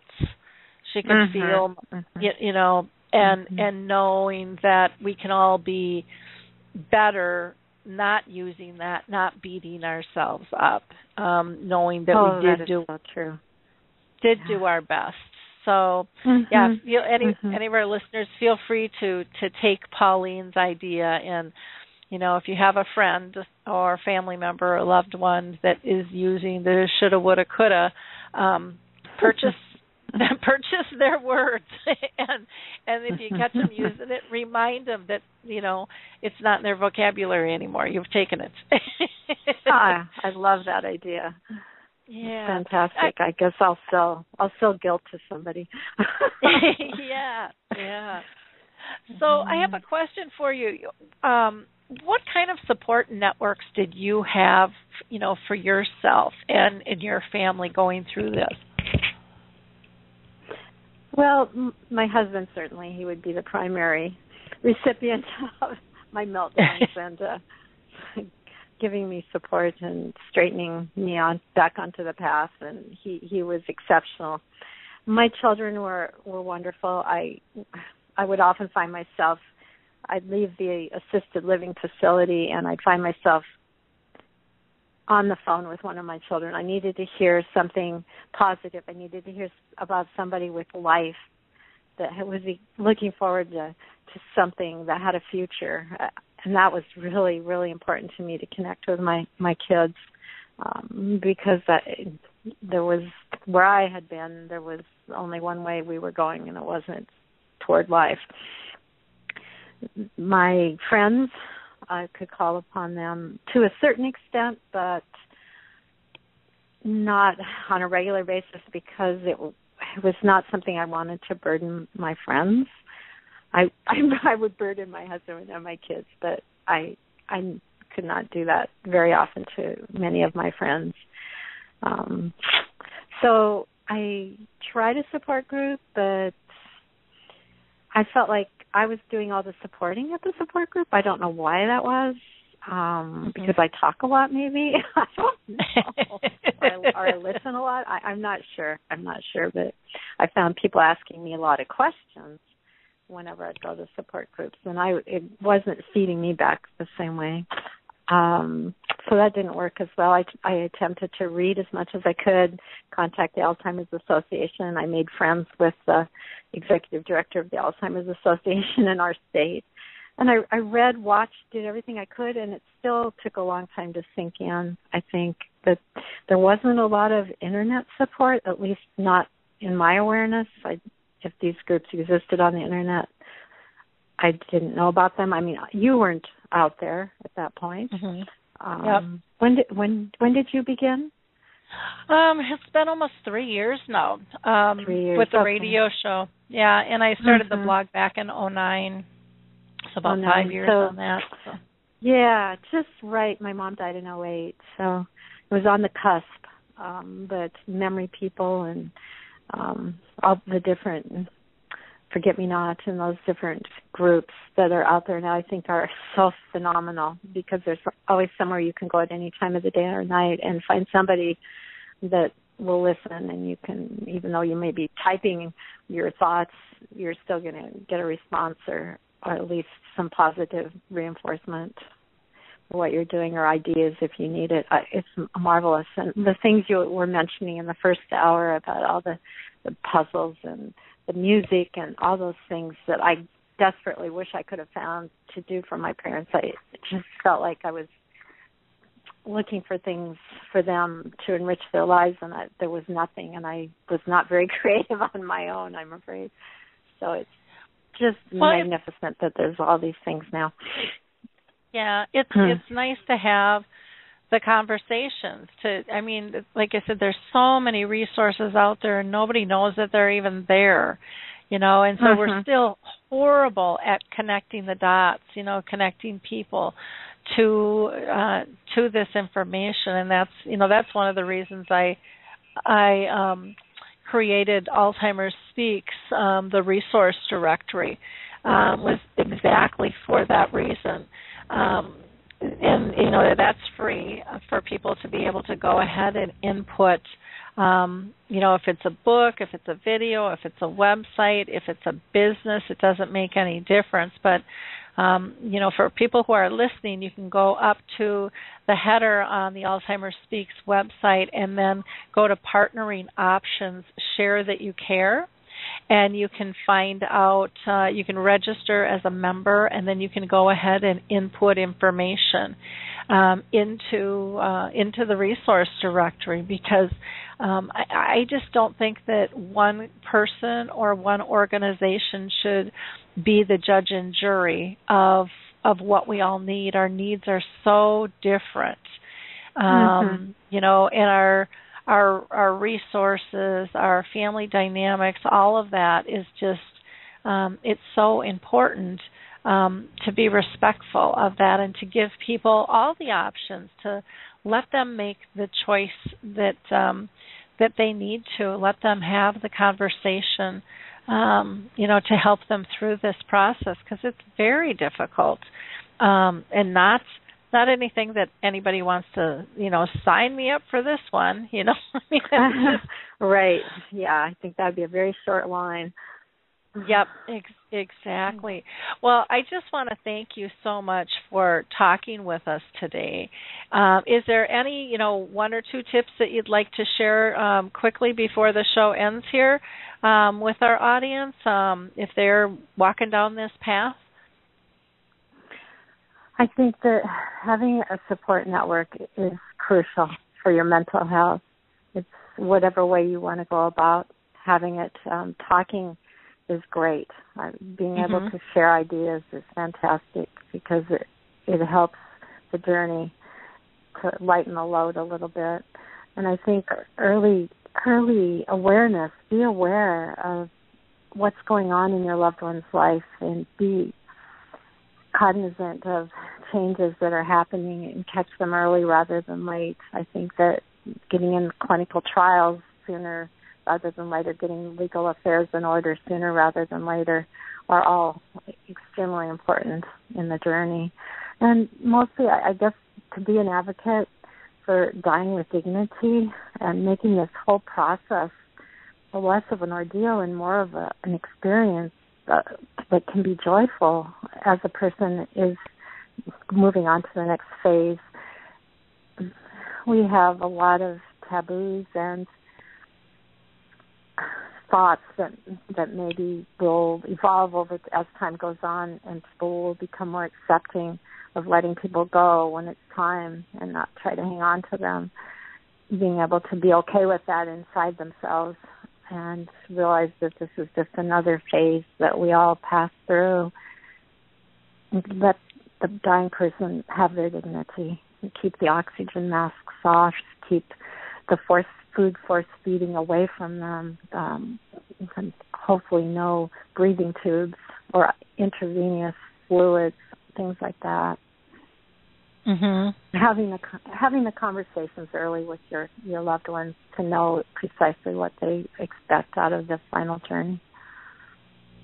Yeah, I love the whole dying with dignity aspect. I think we need so much more education. We are so wrapped in fear, and it does not do anybody justice.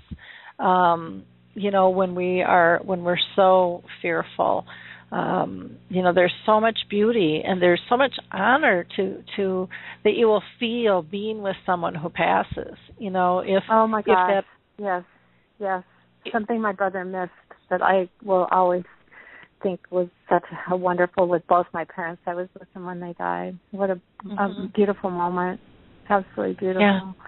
I know, not all death is that way. But for my parents, it was that way. And that's the only people that I have been with.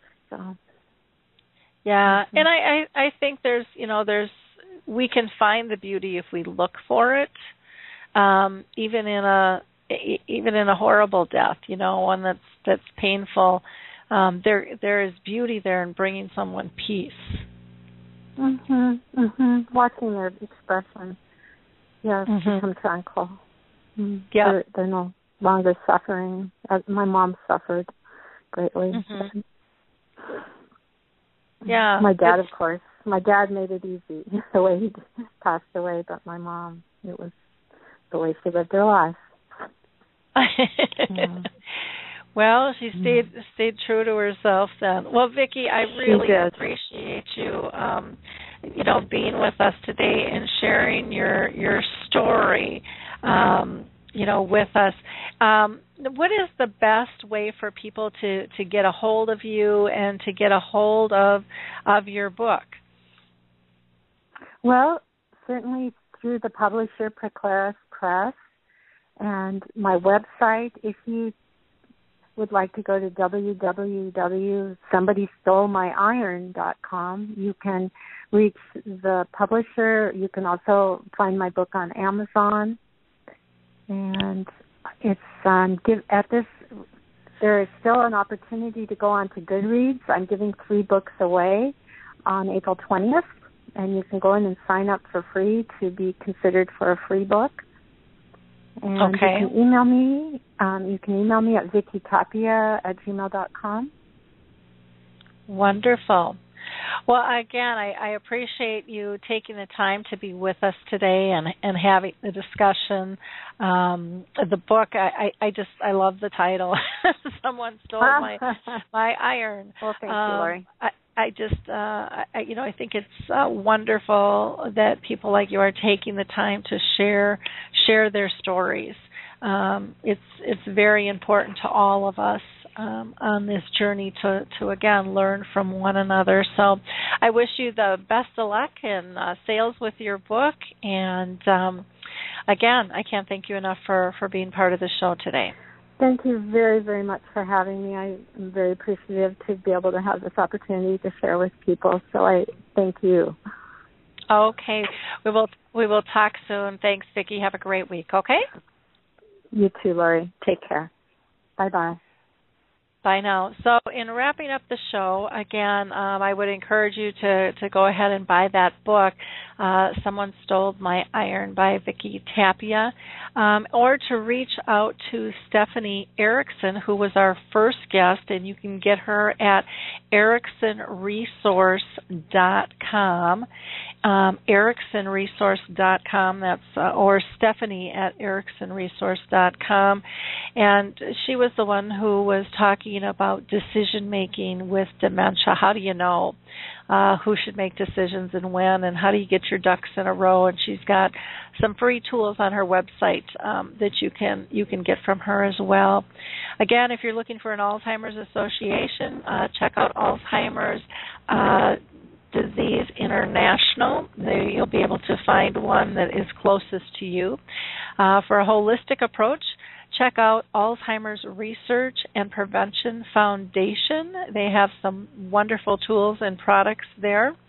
And then don't forget about the Lewy Body Dementia Association and the Frontal Temporal Lobe Association, as well as the National Aphasia Association. For clinical studies, there's a new one for the frontal temporal lobe through Alzheimer'sStudies.com. Go to Alzheimer'sStudies.com. They also still have the Tau trial open, which is in its third trial, I believe.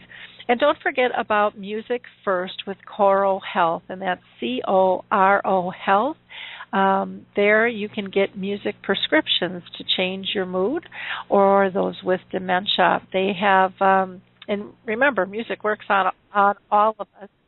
Puzzle With Me with Jane or Jiminy Wicket, the Intergenerational Croquet Program. Last, I want to remind you again that we are having our dementia chats this afternoon, and we would love for you to be part of that. We will start at 3 p.m. Eastern Time. You can just go to the front page of AlzheimerSpeaks.com and just scroll down to Dementia Chats. One will take you to more information. Another one will pop you right into the category itself, and you'll be able to get there ASAP. So we'd love to have you join us. On that note, I'm going to go ahead and sign out and start getting ready for the webinar. Have a blessed day, everybody, and we'll talk to you next week.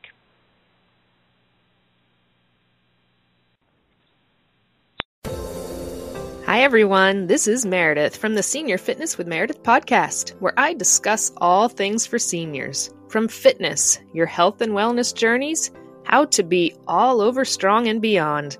I also have my mini podcast called Motivation with Meredith. It's a great, quick motivational pick-me-up for your days. Join me. Listen now. Search for Senior Fitness with Meredith on your favorite podcast platform.